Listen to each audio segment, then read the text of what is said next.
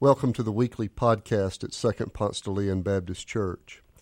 My name is Doc Hollingsworth. I'm senior pastor of this great congregation, and we're delighted that you've joined us. Our prayer for you is that as you listen to this message, you might feel closer to God and closer to God's hope for you.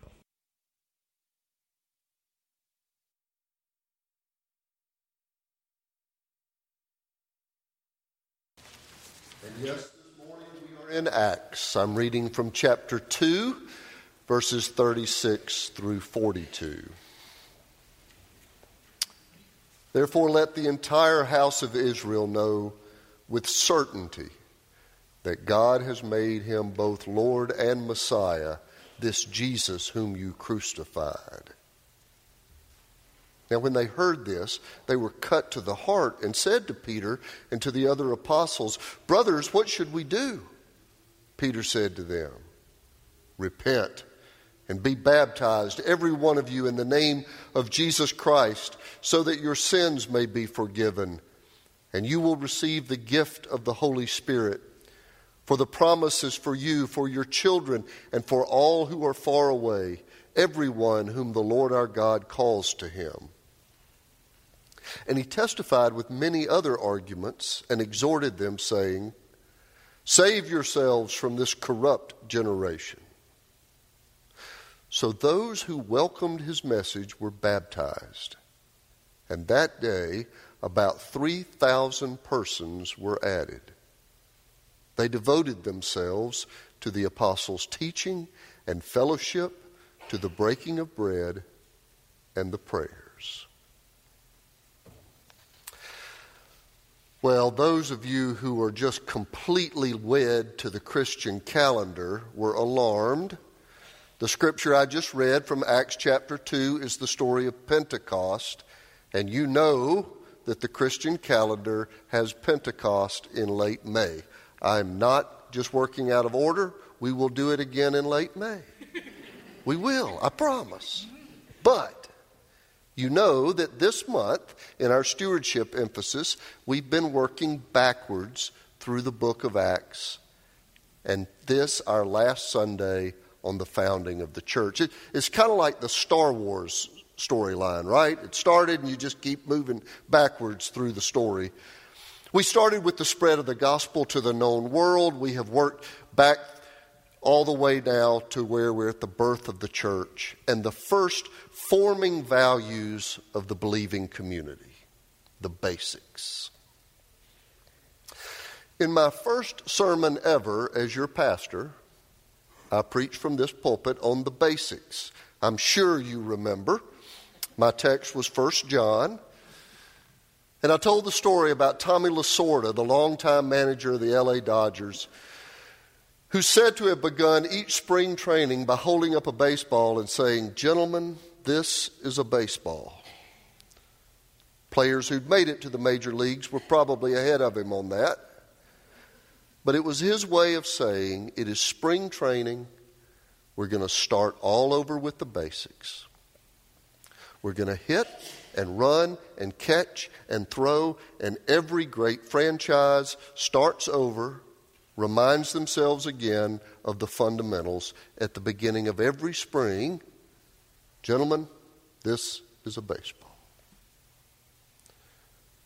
Well, however much cultural anxiety about the future of the church in America, we are not going to resort to staff mud wrestling or whatever gimmick we think might draw a crowd. We're the church. We're going to start each spring with the same spring training kinds of mantra a return to the fundamentals.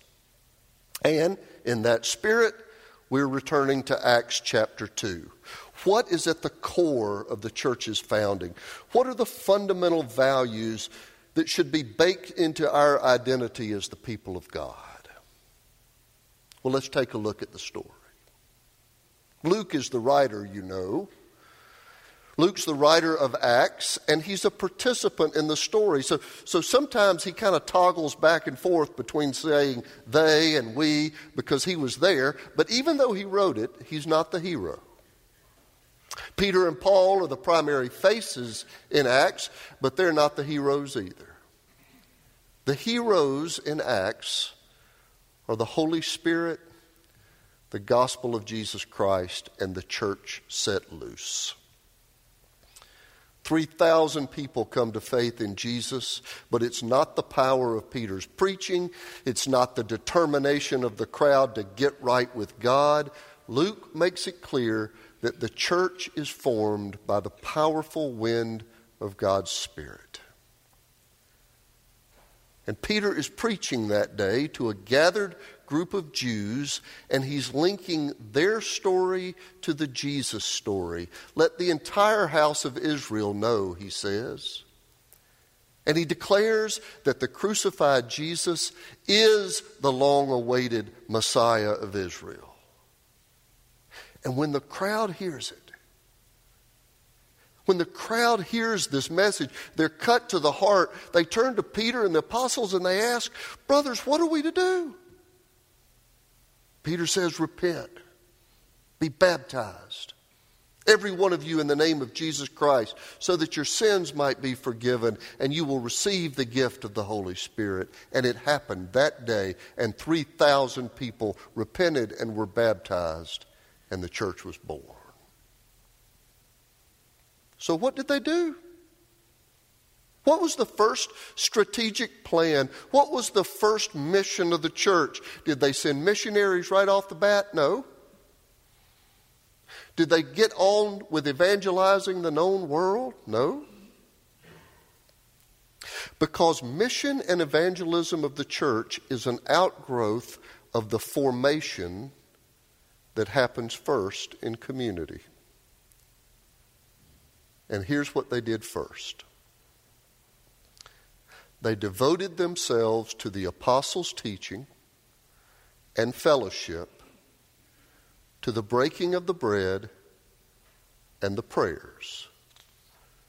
Gentlemen, this is a baseball. It starts there.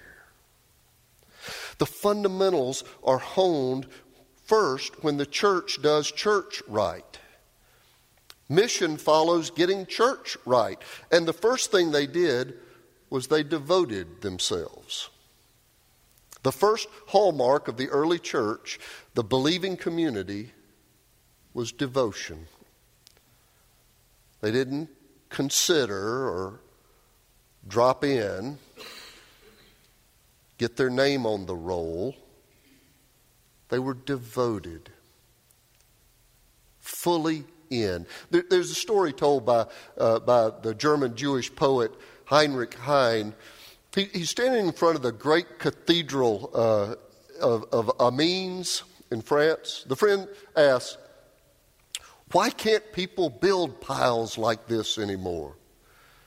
Heine said, My dear friend, in those days people had convictions. We moderns have opinions. And it takes more than opinions to build a Gothic cathedral. It's worth pondering. The first fundamental of the early church was their devotion. Perhaps their devotion will shine a light on ours. And here's what they were devoted to they were devoted to the apostles' teaching they wanted to know all they could about the Christ. As often as they could, every time the doors were open at the church, they were showing up to hear the stories and the interpretations of Jesus' teaching. They couldn't get enough because their lives were being shaped by the life giving words of Jesus, and they gave themselves to it, devoted. And they devoted themselves to fellowship, the scripture says. They didn't get all their teaching online, they got together. They gathered with each other. They told their stories in addition to the gospel story and found the places where they intersected. They kept each other's kids, had each other over for dinner. They failed each other and forgave each other. Sometimes they just hung out. They made friends. They came through for one another. They formed community around their shared commitment to Christ. I like what Samuel Wells says about the importance of this part of their life together, fellowship. He says, Church means giving up the fantasy that we can find fulfillment and righteousness alone. It means doing things at inconvenient times with eccentric people in sometimes clumsy ways because life is a team game.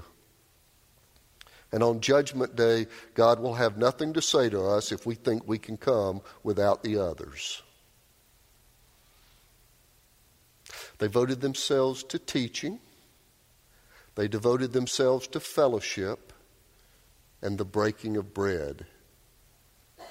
That's the way our scripture version has it, the breaking of bread, but it's missing the word the. In, it, in the Greek, it's the breaking of the bread, not just any bread. This isn't Wednesday night church. This isn't Saturday mornings at the Waffle House. This is the bread, the bread of Holy Communion that's at the center of worship. They devoted themselves to coming together, like we have today, to worship, to come to the Lord's table, to break and share the bread of life, and lift themselves up subject to the will of God. And finally, the scripture says they devoted themselves to teaching, to fellowship, to breaking of bread, and to the prayers.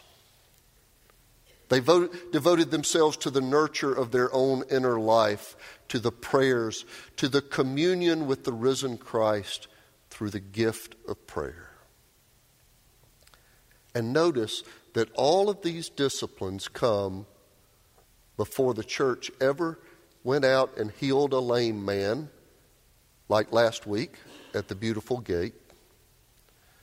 Before the church started taking care of the needs in the community, like the week before, the first priority of the church was to get together to learn, to fellowship, to worship, to pray the fundamentals of church life together, and the disciplines that empower and animate the ministry in the world. Gentlemen, this is a baseball. We start here, and the mission goes from there. Now, a church that's turned in on itself, you know, isn't a church at all, it's a club. And, and the book of Acts clearly outlines this for us. The mission and ministry of the church does push beyond the walls of this place, and it should push into a broken and hurting world. And over these last weeks of October, we've been celebrating your commitment to the mission that is impacting our community and the world over. But do not underestimate the value of our financial commitment within these walls and within the lives of people in this congregation. What we do in this place matters at a most fundamental level.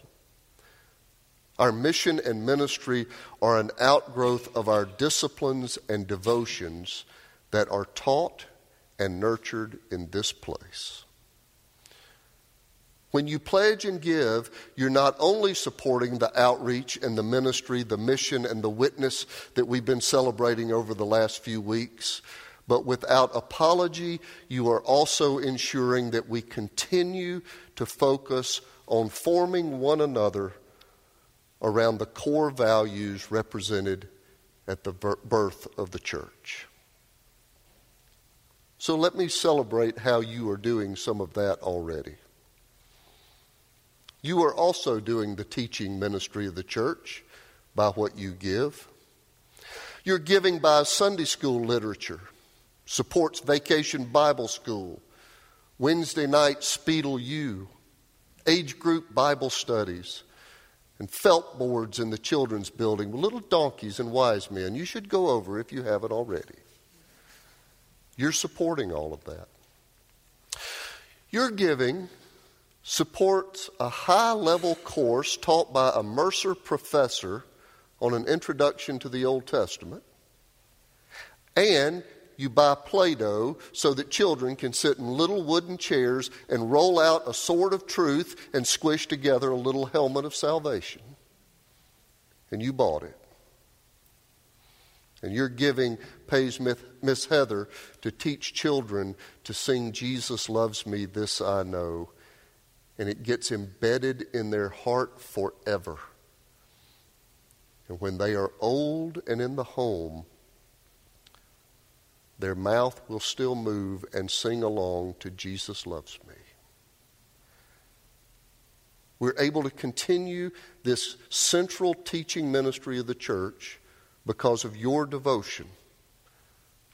That's what we mean by witness protection. We protect the witness when we share in the joy of passing it down and teaching. Let me say a word about fellowship among you. Once a month, the women of our church get together socially just to chat about work and kids and life and stuff.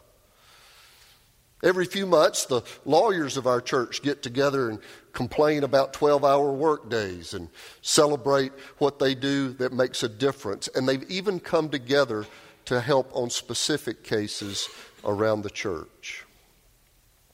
Every Tuesday night, the young adults of this church meet together. I don't know how many of y'all know about this. It's a great group, a vibrant group. They meet together every Tuesday to sit and talk about living the Christian life in Atlanta with all the pressures.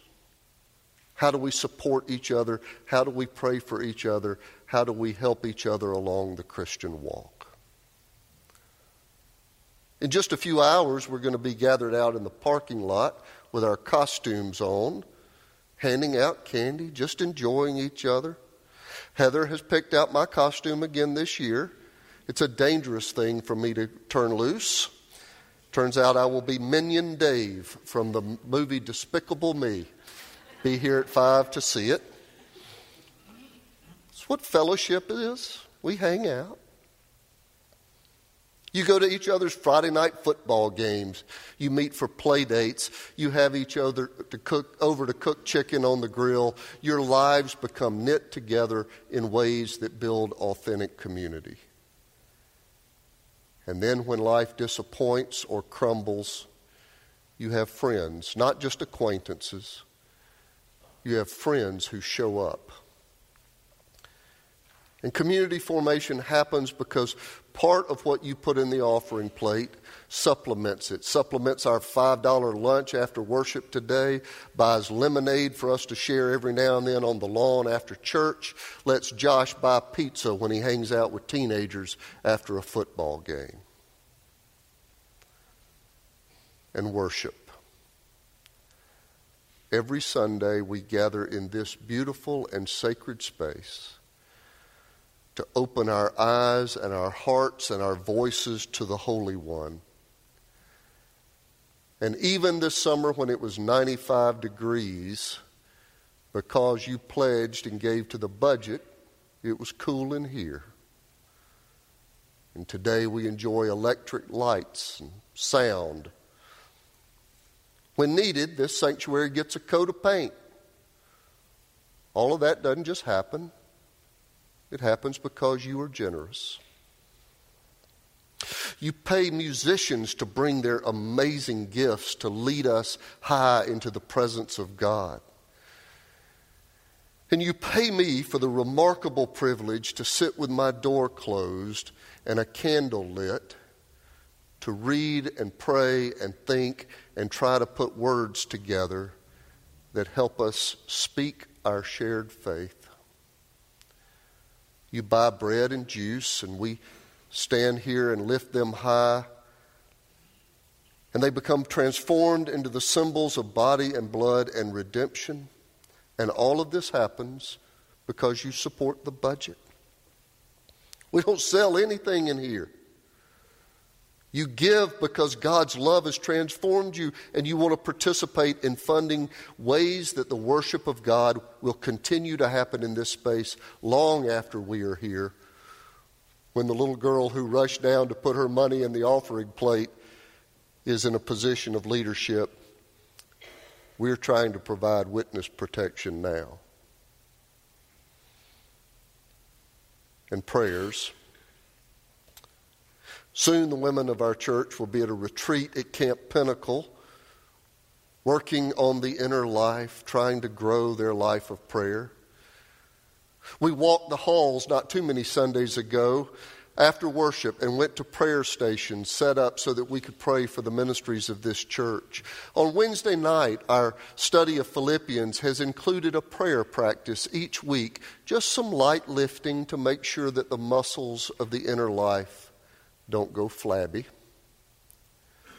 Each Sunday, one of our ministers voices a corporate prayer, but we also resource and teach and retreat and give tools that every person can deepen his or her inner life to grow the life of prayer. And these retreats, these resources, yeah, you're ahead of me, I know. We support the fundamentals, the basics of what it means to be church because we give. Remember in the reading from Acts that the first marker for Christian community was their devotion. They were devoted to the fundamentals of the faith and devoted to the support that is needed to ensure the ministry and the growth of the church. And in a few minutes, we're going to go upstairs and vote on a budget for next year the allocation of those funds that makes the work possible. But the allocation is only possible if we all reclaim our devotion like they had in the early church, our shared commitment to giving to the church so that that allocation can live. When we are formed by these core essential disciplines in this place, when we give to teach each other how to, how to worship and pray and, and form community and all of those things. That is when we become equipped to be the salt and light in this world that the hurting world so desperately needs. So pray with me, if you will, about our devotion this day. Let us pray.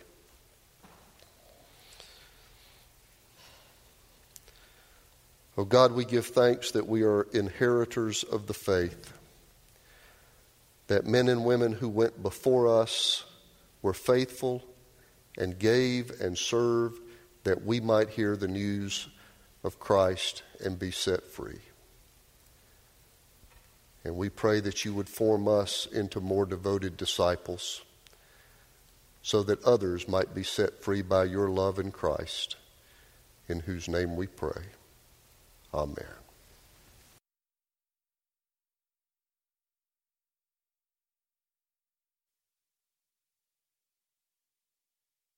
Thanks for joining us. If you live in the Atlanta area or visiting Atlanta, come and worship with us in person on Sundays at Second Ponce de Leon Baptist Church.